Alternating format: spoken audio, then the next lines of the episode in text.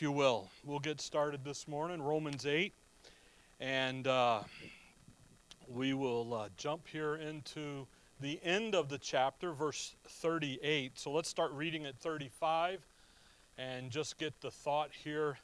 Uh, it's good to see Minnesota represented. So good to be back. Glad to have you. So, all right, verse 35 Who shall separate us from the love of Christ? Shall tribulation or distress or persecution or famine or nakedness or peril or sword? As it is written, For thy sake we are killed all the day long. We are accounted as sheep for the slaughter.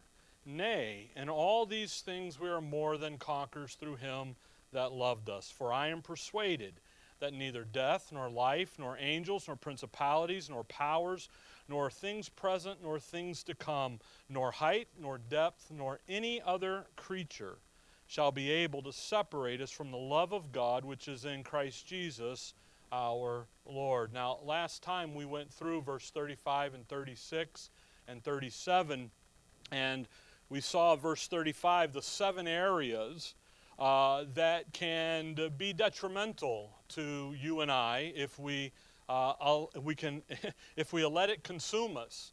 And these seven areas can literally begin to remove us from the love of Christ, the love of God. And those areas there are areas that we need to be aware of, we need to identify. These are areas where the adversary is going to attack. Note verse 35. Who shall be who? Who? There's a who. You know, Horton the who. It, there's a who here, so there's an enemy. And the enemy is, we, and I, I said it last time, we got three of them.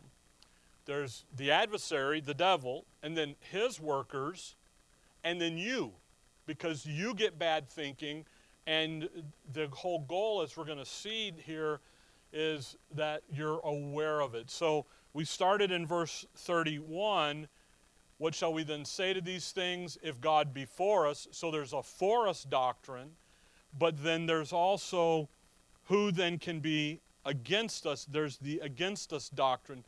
So you've got this being developed all the way down, and the answer to who could separate us from the love of Christ, tribulation or distress, tribulation, distress, all of those personal issues that are happening and so forth. The answer is verse 37. Nay, in all these things we are more than conquerors through him that loved us.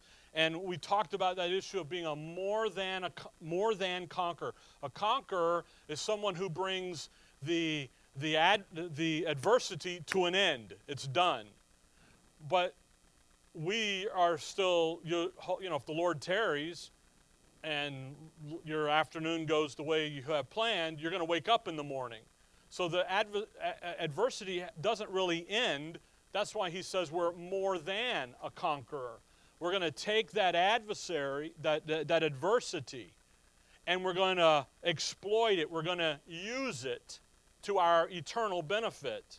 And that's really what we've been dealing with in Romans 8 from verse 18 all the way down is this issue of, of we are in the, well, verse 18 for I reckon that the suffering of this present time are not worthy to be compared. So there's a suffering that we're going through, the connection to the curse of create placed on creation. And now in verse 35 and following, there's going to literally, we're going to get it down in 38 here. And 39 this morning, uh, we won't get them all, but we're going to get into them because now there's a suffering in connection to our identity in Christ and who we are in Christ. So there's a there. So what do you say to these things? How do you react? How do you think about this? How do you look at this?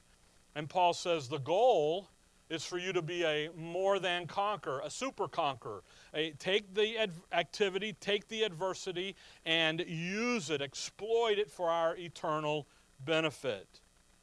Now, in verse 38, we see a, another list. Paul likes lists. Sometimes you ought to go through Paul's epistles and write the list down.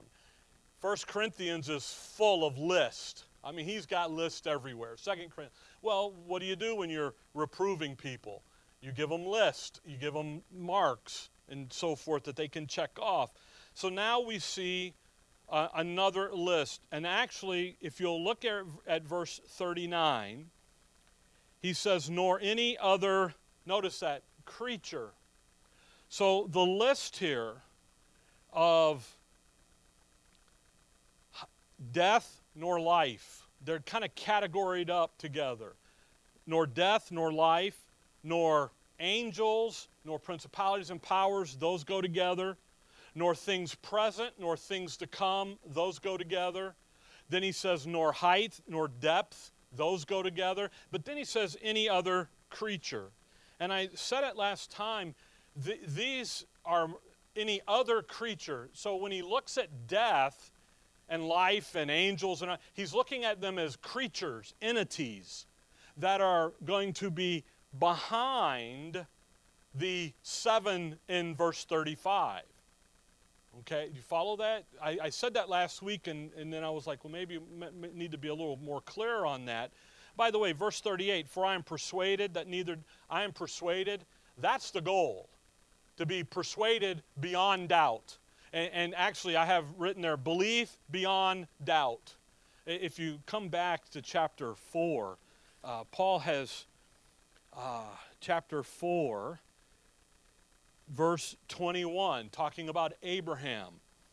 And the promise there, uh, verse 20, he staggered not at the promise of God through unbelief, but was strong in faith, giving God, giving glory to God, and being fully persuaded that what he had promised, he was able also to see that fully persuaded, belief beyond doubt. You know, Paul, Paul later here when we get into Romans, he'll say, "Let every man be persuaded in his own mind." Persuasion. Here's the evidence. Believe the evidence of God's word. Now go back to chapter 8. Because who's going to come up? There's going to be an adversary going to come up who's going to do what? Present evidence. And just as Paul will later tell Timothy, just as Jannes and Jambres withstood Moses, what does their evidence look like? Two to one. So the adversary literally throws up better evidence. By the way, that's a little teaser for next hour. So don't go anywhere. Stay for next hour, okay? Because there, there's a thing here that's going on with the adversary that we need to be very aware, well aware of. We kind of introduced him last time there in Isaiah 14. Go back into that because what's he going to do? He knows that he can't get you out of who you are in Christ, but rather he's going to try and dislodge you, remove you from that deep understanding of how much God loves you and is for you and values you. There's this intense, there's an intensity here that Paul's driving at in the identification doctrines in chapter 6, 7, and 8. And when we get done, I may go back and just kind of do a review of this section because it's so, we, we did it in the first section, by the way. That was 90 something lessons ago. so a year and a half ago, maybe. But the thing is, is there's so, he's like, look, guys, God loves you. How much does he love you? Well, we saw that. He's verse 32, he spared not his own son, but delivered him up for us all. How he, he loved you so much, just look at Calvary. He loves you so much. Look at the future glory He's got planned for you. That means right now, what does He do? He didn't just write you off and say, See you later, Charlie. Maybe we'll see you, you know, down the road. No, He says, I love you that intense. So there's an issue here. It's starting in verse 38 with this other creature, the, the entities the, the that are uh, operating in the background, but they're operating in the realm of tribulation, distress, persecution, famine, nakedness, peril, and sword. So there's a there's going to be some entities, uh, agents, if you will. You know, I was watching a movie the other night, and uh, it was a good CIA shoot 'em up, kill 'em movie. Couldn't tell you what it was right now, but but it, it, the person that they were after was a quadruple agent. And I had never heard that. Usually it's a double agent. Quadruple agent. And they really wanted. I'm like, quad, what? you know, four countries, right? You know, I'm like, holy cow. But they didn't know what the dude looked like because he was always in the background. And then they began to catch him. They caught him in a surveillance. They caught just to, you know how movies get, you know. It's wonderful to watch 1990 movies today when you see what they can do today and you go back and you go, oh man, that was so corny. and in the moment, you're, ah, you know. That's what's happening here. Any other creature. So when we start here, and we'll get as far as we can t- today and tomorrow, ne- tomorrow, next week we'll finish this up. Hopefully, that's the plan. But the thing is, is when you think about death, that neither death nor life, nor angels, nor principalities, nor powers, nor things present, nor things to come, nor height, nor depth, nor any. We're, we're talking about something that's not in the general way. Think about death. Death is an enemy to the lost world because it's appointed unto man what? Once to die. They know it's coming. You and I do. If the Lord tarries, we'll live out our, you know, well, it, the book says 72 years, but nowadays with medicine, I, I 106 the other day. I read a lady who turned 105 or 106 or something, you know, and they ask her, "What's your key to it?" And she's like, you know, whatever. She's, I'm sitting there, key nothing, man. I'm looking for the outbox. Where do I get out of here, you know? But what is death in a general sense? Come over to 1 Corinthians 15. Paul is not talking about death in a general sense, but rather in the context of what we're dealing with in Romans 8. Look over at 1 Corinthians 15. So we know that if the Lord tarries and life goes along without major incident, that what's going to happen? We're going to get older. So when this corruptible shall have put on incorruption, and this mortal shall have put on immortality, then shall be brought to pass the saying that is written Death is swallowed up in victory. It's Isaiah 25.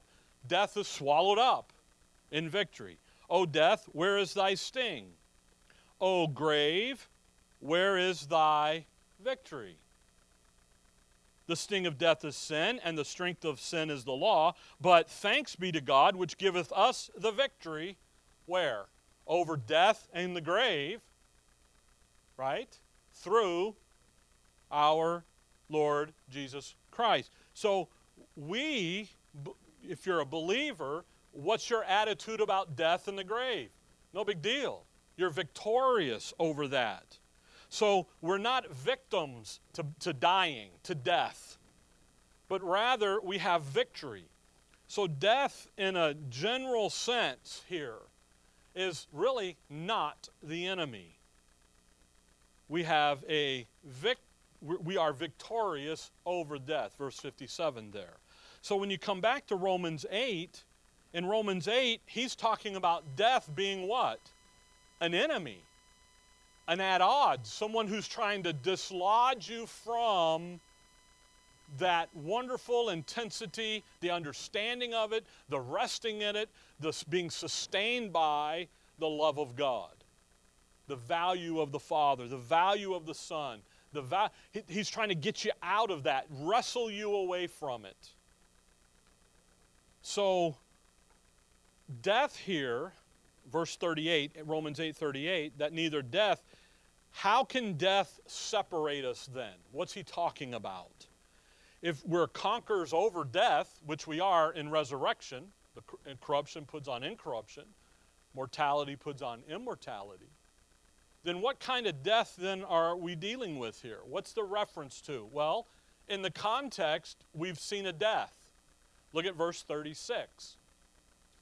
As it is written, For thy sake we are what? killed all the day long. We're killed. Now, so there's a death here. There's a type of death that needs never to dislodge our confidence in God's love for us and towards us. We're not worried about the grave. But here's a different kind of death. here's a death that's going to come, on, come into play. And it's something that has to do in connection to our identity in Christ. Now, you think about the adversary. He does he love the fact that you are sealed and sanctified and justified and all of those positions we have in Christ? Not at all. So what's his end game?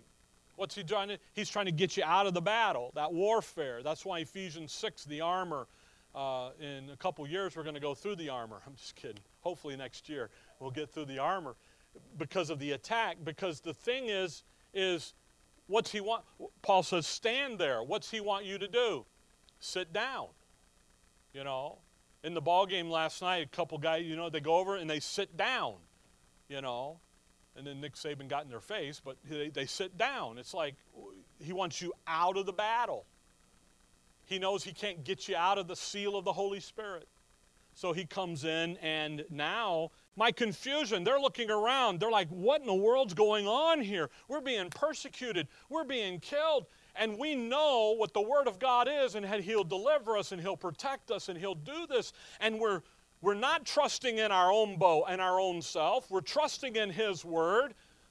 What's going on here? You'd be a little confused too. but you and I have that same confusion, don't we? When we look around at life around us and we go, my goodness, what is going on here? Every I take two steps forward, I got five going backwards. You know, uh, thinking it breaks. I was messing with the uh, the water uh, going to the washer a couple years ago when we got new washer, and I broke the little tab on the top. Fortunately, I broke it in the open position because guess what?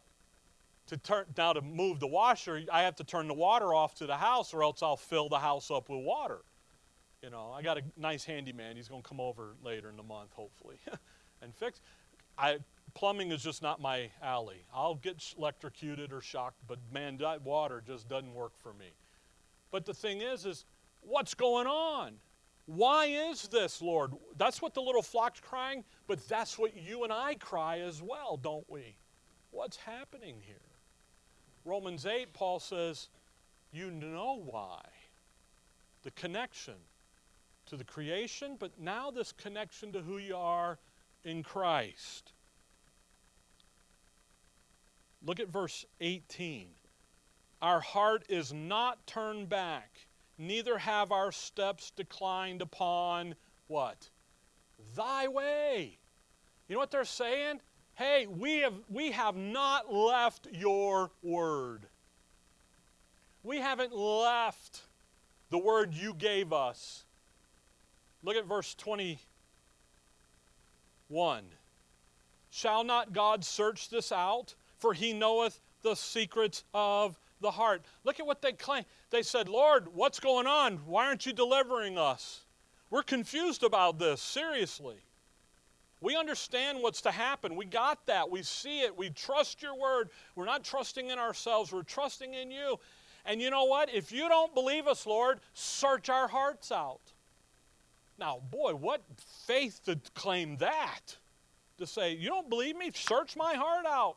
Now look at verse 22 because here's the quote Yea, for thy sake are we killed all the day long. We are counted as sheep for the slaughter. They look at the Lord, they say, Search us out, but you know what? We're going to get killed.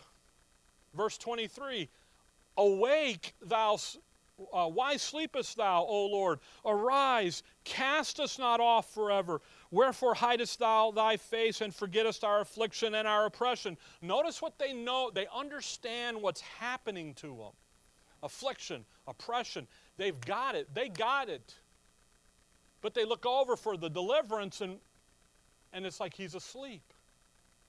You know, what's going on here? For our soul, verse 25, is bowed down to the dust, our belly cleaveth unto the earth. Arise for our help and redeem us for thy mercy's sake. But they looking around and they say, you know what? We see what's happening. It's a little confusing. We're not, you know, okay? But we are not leaving you. No matter what comes up, we'll just look at it as sheep for the slaughter. By the way, that's how the world will view them in the 70th week. Talking about the believing remnant. They're not Israel, because the whole of Israel is an apostasy and they'll sign on. But that believing remnant, you know what the world looks at them? They're sheep. Now, you think about in today's vernacular, when you say people are sheep, what, it, what does that indicate? They're stupid, they're ignorant, they just be led around by the ring in their nose, they can't think for themselves, right? That's what they're going to think, but look at what Paul does. Paul, go back to Romans 8, 36. He says, There's a parallel here, guys. I haven't experienced that, but I hope we never have to. But there are people that did that. Think about Paul in Paul's day, he was in that boat. So, what Paul's doing here is he's drawing a parallel.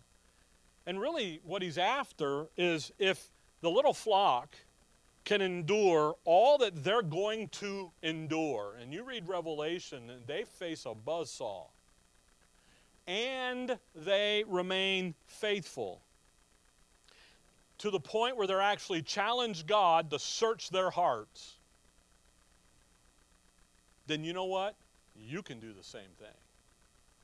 If you have what? The proper perspective, the proper thinking process come over to Philippians chapter 1. So, death here, death here is coming at the hands of an enemy, an adversary that is seeking to wipe out the body of Christ from the relationship and the connection we have with Christ. Again, the adversary knows that he can't get you out of who you are in Christ positionally. But functionally, what can he do? He can mess you up. He can mess you up so bad that you're willing to, yeah, you're, I'm saved, and I know it, but you're willing to jettison the truth of God's word rightly divided. He can get you, and he's got mechanisms to do that. And that's what we're at.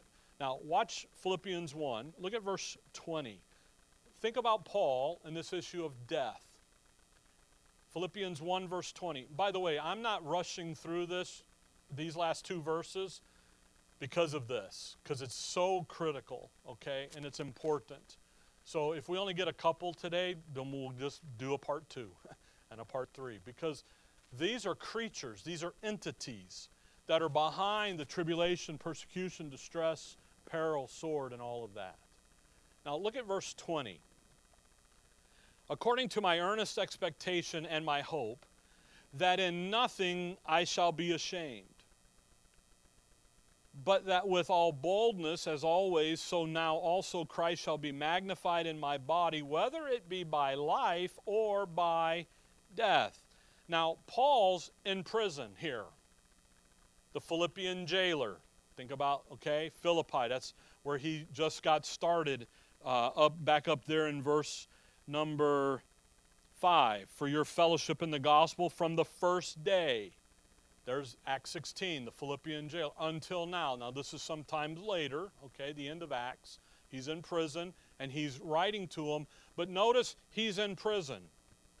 Now, think about this. The same government, Rome, who defended his rights as a citizen, is now going to behead him.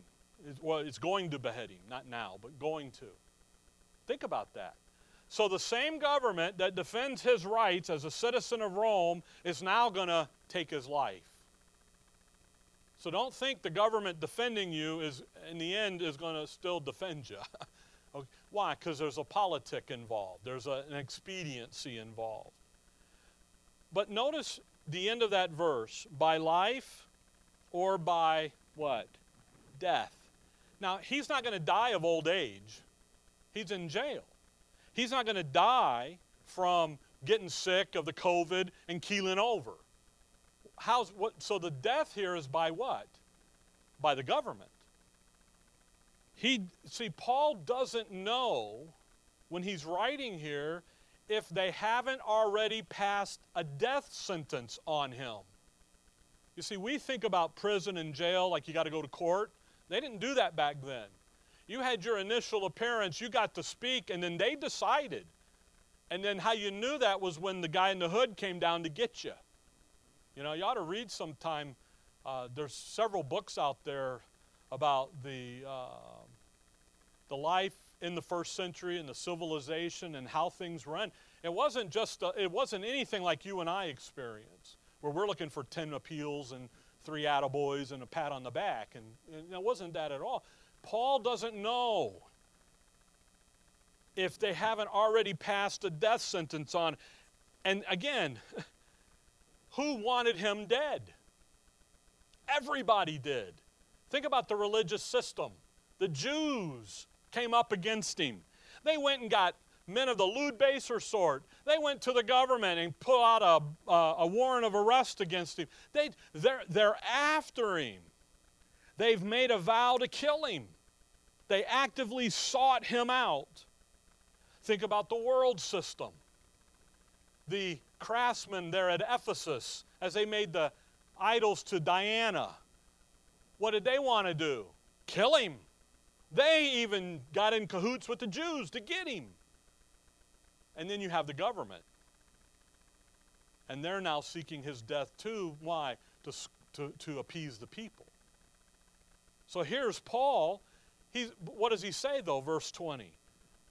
According to my earnest expectation and my hope that in nothing I shall be ashamed, but that with all boldness, as always, so now also Christ shall be what? Magnified. Wow. Verse 21, he talks and he says, For to me, to Paul, here he is in jail, doesn't know if he's going to live or die. He says, Everything I've done to this point, I got a clear conscience on it. I'm not ashamed of it. I know that my Redeemer liveth. I know he'll, he'll resurrect me. I'm good to go. Absent from the body, present with the Lord, I know. So bring it on. But then he says, For to me, Paul's estimation, to live is what? Christ.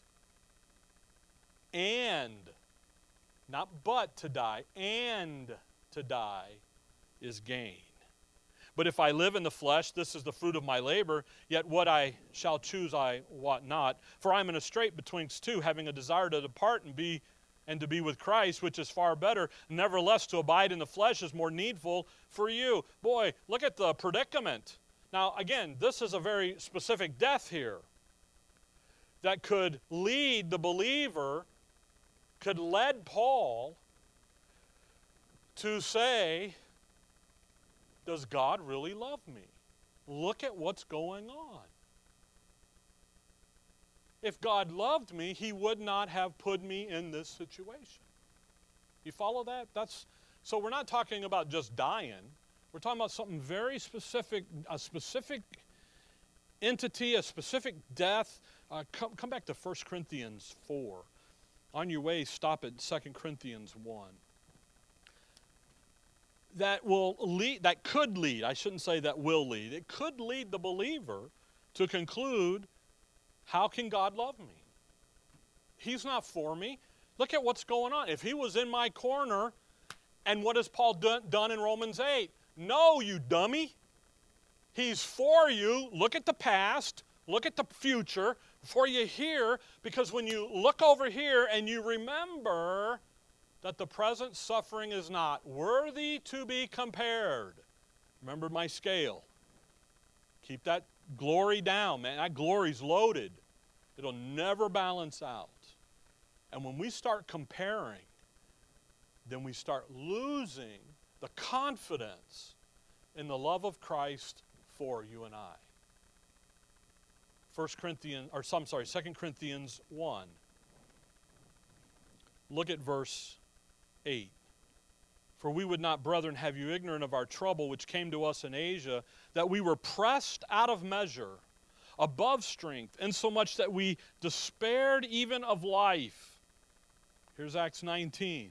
But we had, in Acts 19, that's the Ephesus and the silversmith and all those guys go after him. They're, we had, but we had the sentence of death in ourselves, that we should not trust in ourselves, but in God which raised the dead, who delivered us from so great a death and doth deliver. Notice that. How did God deliver Paul from the moments in Acts 19? How does God, but he says he delivered us and what? Doth deliver. He's still delivering us. It isn't God reworking the circumstances because we already know he doesn't do that. Romans 8. But the understanding, the knowledge, the wisdom, the prudence of how God does operate, what does it do? It delivers you. Keep reading. In whom we trust that he will yet deliver us, ye also helping together by prayer for us. Isn't that interesting? Never in any of these passages, uh, 1 Corinthians 4, any of these passages where Paul prays, the prayers there in Philippians, he doesn't pray, God, get me out of this jail. Can God do it? Sure, he did it for him before, but he doesn't say it again. When he writes Colossians, he's still in jail. And you know what? He doesn't say, hey, I'm praying. He says, no, man, the end of Philippians, you guys sent to me. You took care of me. I, I, it's a, that is a sweet savor, smelling offering that you made to the Lord. 1 Corinthians 4. Look at verse 9. For I think that God hath set forth us, the apostles, last, as it were, what? Appointed to death. A death that can possibly come at the hand of the enemy. For we are made a spectacle unto the world and to angels and to men. There they are. A spectacle on display for all to see. But yet also where the course of the world is focused in on. And the world is, this present evil world is focused in on the body of Christ. And you know what? We have become, we are, we always have been, an a, a object of ridicule. The Lord looks at his disciples and says, The world's going to hate you, but just remember, they hated me first. so, happy, happy, happy, go to it. Then he says, So that's where we're at. Now, go back to Romans 8. I look at the clock. Romans 8. So the death here, for I am persuaded that neither death is a specific death connected to and associated with your identity in Christ, the work of ministry, your ambassadorship. And it's not death of the grave. You're going there if the Lord tarries. But rather, it's a death of trying to dislodge you from resting in who you are in Christ and the love of God. And it's that's what he's after. Now, 838, nor life. So we got death, nor what? Life. The counterpart. Now, again, we're not in a general sense of, hey, man, when Rick shuts up and gets done today, man, we're going to lunch and we're going to go down and see a movie, or I see Bob, we're going to go play golf, or whatever. It's not that kind of a life in a general sense but rather it's a reference to a very specific quality of life or type of life. And again, go back to verse 36. For thy sake we are killed all the day long. There's the death. We are what? Accounted as sheep for the slaughter. And again, the one doing the accounting is the adversary, is the world. How does the Lord view you? How does God view you? Well, look back up at chapter 8 there. Look back up at verse number uh, 14. For as many as are led by the Spirit of God, they are the what? Sons of God. What's, what, how does God view you? Not sheep, but sons, adults. When we went through that, I told you there, He, he's looking at you as an adult. He ain't looking at you as a sheep. By the way, an adult does what? Thinks independent. But thinks independent of everybody else, but yet delights in what the Lord's doing and goes and participates in that. What does a sheep do? Just follows the crowd. He's, you know, eh, you, you, you know that they're, sheep aren't dumb animals if you think about it, but they act that way. And yet, he says we're what? We're sheep for the slaughter. So we're talking about a life that is lived, a life that is experienced in the light of being sheep for the slaughter. A life where the world, where religion views us as nobodies. He'll tell the Corinthians over there, uh, uh, we'll get there in just a minute. He talks about a, one of a life where the worldview, the religion view is, is one of opposition. There's nothing in this life that can separate us from the love of God. But it's not just living day. You got up this morning, which is a good thing, because that means you were breathing, right? Oh, no, no dead people here, so we're okay, you know. But see, the thing is, is you don't think about that. It's what? It's life. We have breakfast. We, you know, our routine on Sundays is McDonald's and through and get the coffees and, you know, off we go.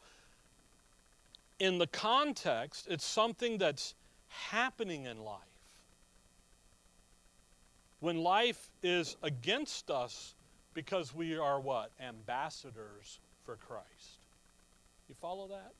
Now, go back to Philippians 1, where we just were, and look at verse 20 again. because Paul's going to say that here. One, uh, Philippians 1, verse 20. The end of the verse. Christ shall, uh, so now also Christ shall be magnified in my body, whether it be by life or by death. There's a kind of life that Paul is describing here. Again, he's breathing, but he's in the prison. He's not worried about do I live another day to eat? For to me to what? Live. There's a life here where Christ is to be magnified. Now, think about that. Think about magnification. When you magnify something, you basically do two things. You make distant things closer. My kids for Father's Day got me a dictionary, an Oxford English dictionary in one volume. 21, 22 volumes in one volume. So you know what the page, I mean, it's a big, tall book, but do you know what the page is? It's all of those condensed down. So there's like, what is there? One, two, three, four, four, and four. You know what? You can't read it with the naked eye. And they know that. In the box, you know what was in the box? A magnifier and it was one of those magnifiers that are flat with the dome so you can lay it on the page and everything. You know what I had to do? I had to go on Amazon and get me a one a little more magnification. Even that one I couldn't. I'm like, oh, struggle, get the light right, you know. So here I am. I got my my hobby lights on, my magnifier, and this, and the light shining, and I'm like, okay, I can finally see the word. so you make small things, distant things, what? Close. But then you also make invisible things visible. When they first found the atom, it was because of a microscope. Got it under, magnified it up, they could dissect, they could look. Paul is saying here, my life, the quality of life, the type of life that I am not ashamed, that in nothing I shall be ashamed, is a life, it's a lens that magnifies the suffering of Christ.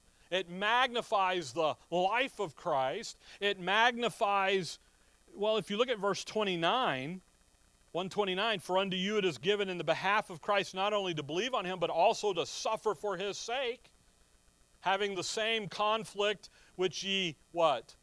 saw in me, in other words, he did what? He was a spectacle, he put it on display.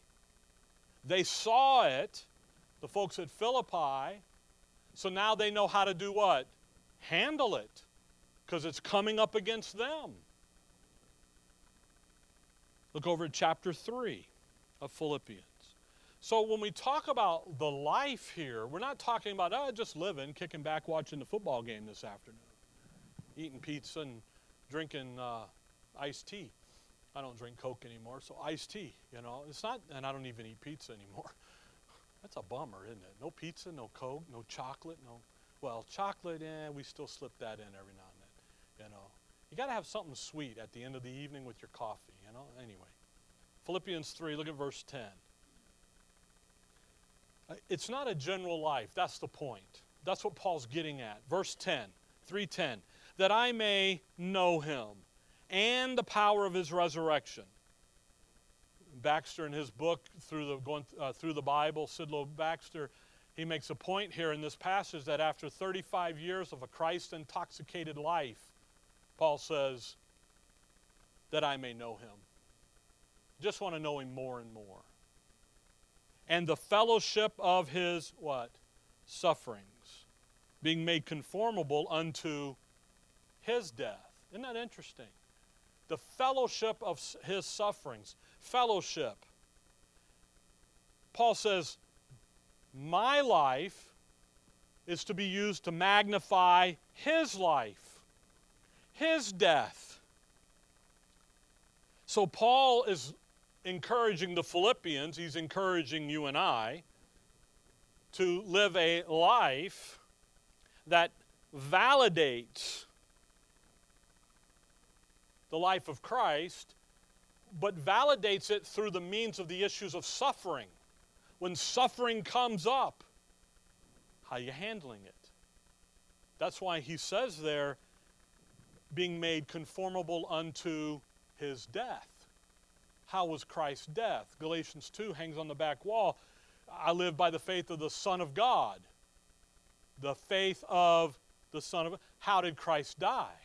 It starts with a not I, not my will, but thy will be done. He says, Father, forgive them, for they know not what they do. And then he says, My God, my God, why hast thou forsaken me? And then he gets over here and he says, Okay, Lord, I'm coming home. Okay, Father, here I come. Into your hands I commend myself. Boom. That, that whole transformation of what? I'm here doing and functioning and operating what the Word of God, Word of the Father, told me to do would have me to do. I'm working the plan. You and I come along, and what do we have? We have a life, and our life, we begin to learn, come over to Colossians 1, about the issue of our ambassadorship. And what do we do? Well, what do you mean I can't have four cars and eight garages? Or four garages with eight cars, you know? What do you mean I can't have? And it's not about having, it's about perspective you and I come along and we say, you know what? Maybe we take it in the, in the neck for this one this time. It, I was talking to Colossians 1. We were having our young married couple dinner and stuff a couple months ago, and we got to talking about money because money is a, one of the, the main sticking points in marriage conflict is money. It is actually the number one in the recent study I read about two months ago. It's money. Uh, and whether it's one spouse wants to spend it all and the other spouse doesn't, it doesn't matter who the spouse is, by the way. What do you have? You have a conflict.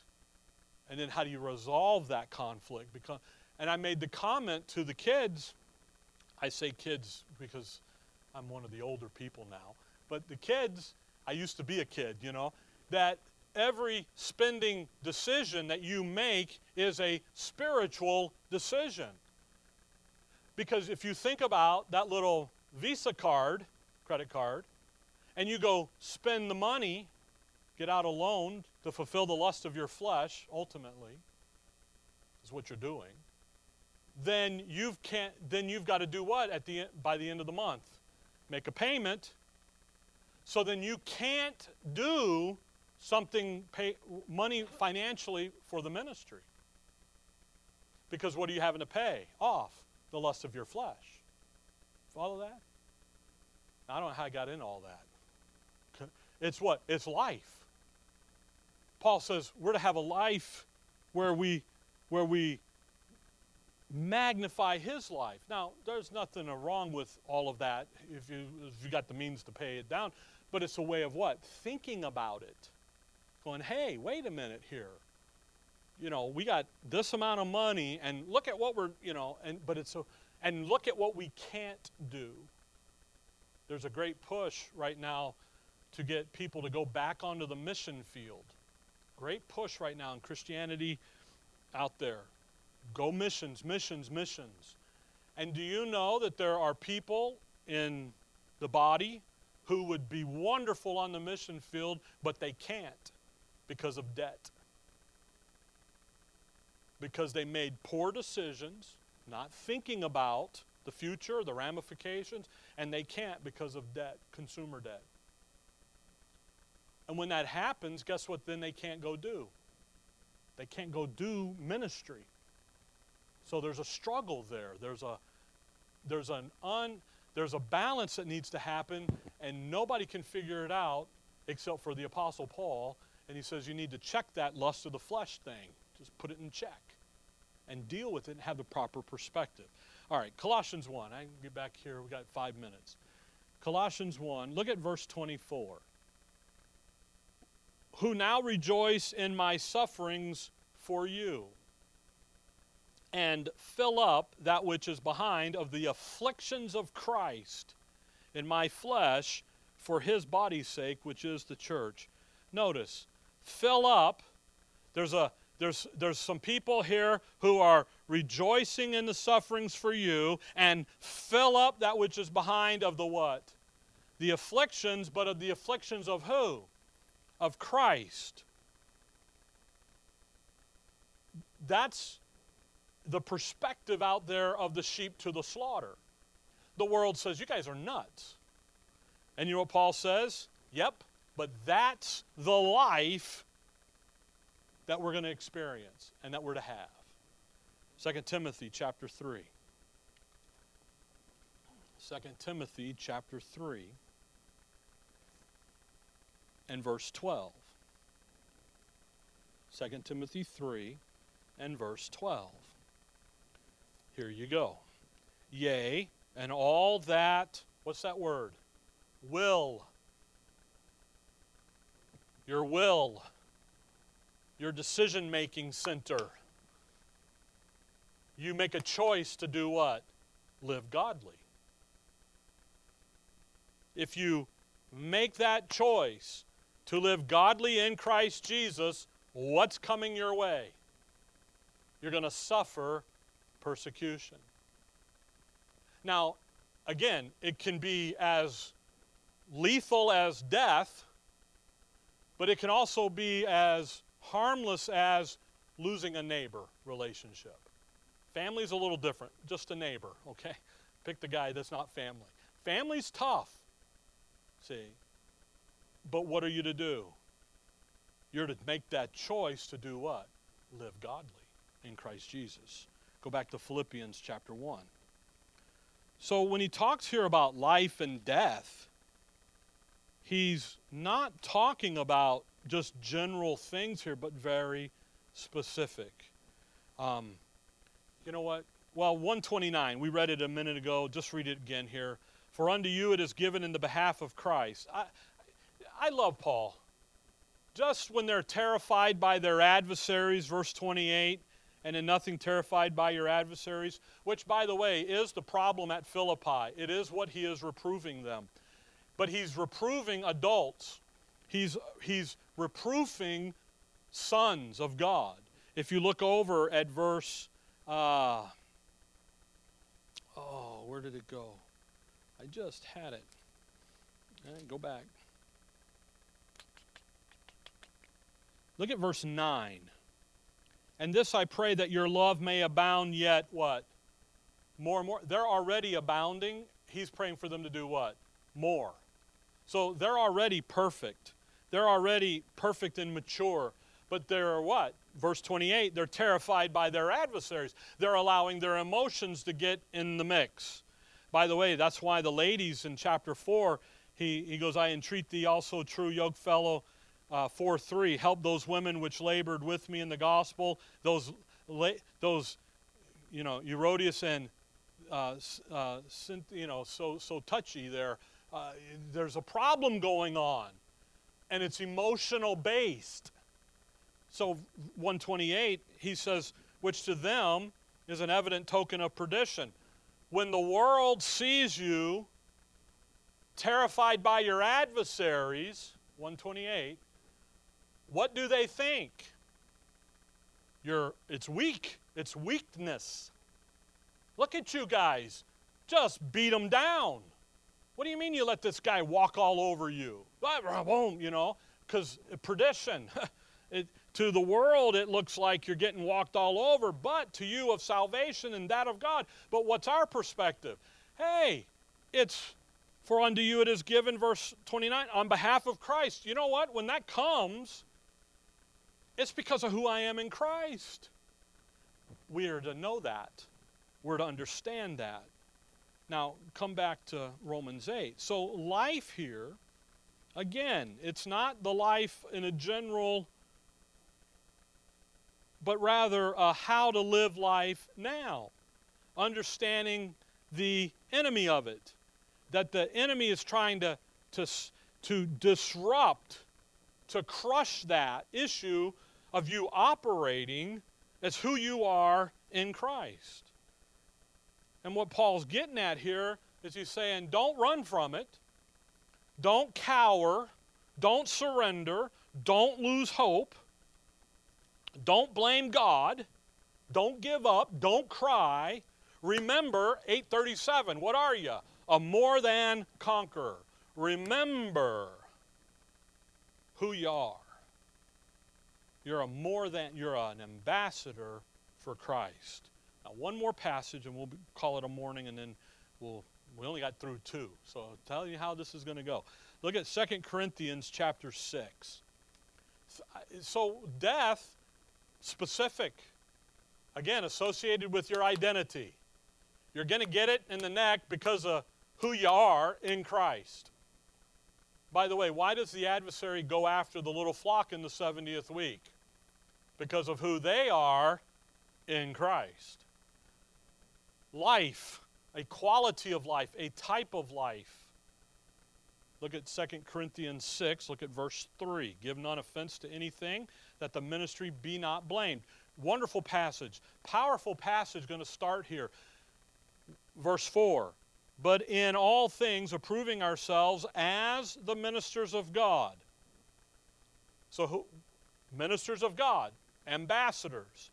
What's the next word? In. In much patience, in afflictions, in necessities, in distress, in stripes, in imprisonments, in tumults, in labors, in watching, in fasting in all of the details of life. Boy, what a life listed there.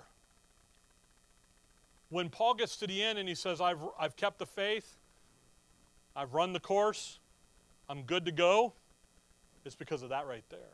In every detail of life, he says, we need to be approving ourselves as the ministers of God. Then he goes by verse 6 and 7 and 8. But look at verse 9. As unknown and yet what? Well known. Does the world know who you are? No. Who knows who you are? The Lord does, but the adversary does too. You are well known. See, the world, when we moved into this building, we had no signs up because the other church left, took them all down and we hung a big blue banner we used out front uh, at the swap meets, and, and a guy, but it all it had was our name on it, and didn't even have the website. I don't believe it did. Anyway, and the guy, I, I ran into a guy out there. I think you guys were there. He's like, "What is this rightly dividing thing?" And I'm like, "Well, you know, here's our website," and we talked. Well, as soon as we put the name on the monument sign and the website, the emails were just boom, boom, boom, boom, boom, boom, boom. You guys are nuts. You're in a cult. You're this, you're that, you're. Arr. And guess what? After six months of that, I don't get any of those emails anymore. Because half, you know, move on, life change, whatever. We're not well known by who? The world around us. But yet, what are we? We are well known. As dying, and behold, we live. As chaste, and not killed, and so on. So, in the life, that's what he's after. In Romans 8, in the context, a specific death, a specific life. A death, we're killed because of our identity in Christ, and a life, a quality of life, that as the world looks at us, they look at us as just sheep to the slaughter. And I think it's ironic that in our culture today, that sheep to the slaughter idea is everywhere. And it's prevalent in the COVID discussion, but it's always been prevalent when you say that you believe that Christ died for your sins, was buried, and rose again the third day. And they look at you and they say, You're just a sheep. You're not a son. You're, an adult wouldn't do that. But yet, what does God say? Yeah, my adults do do that. Okay? Now, we'll pick up with the angels and the principalities and the powers next time because now we move into the next category, and it's important to see that, okay? Uh, hopefully, next week we'll get through a few more than two. But I don't want to run through this because this stuff is what's behind all of that in verse 35, okay? All right, Heavenly Father, we thank you for the morning, Lord. We thank you for your word, and above all, we just thank you for who we are in you. Not only for all the spiritual blessings that you've given to us and the standing and the state and everything, but, but simply because you are our Savior and our Redeemer. And we love you for that. In your name we pray. Amen. All right.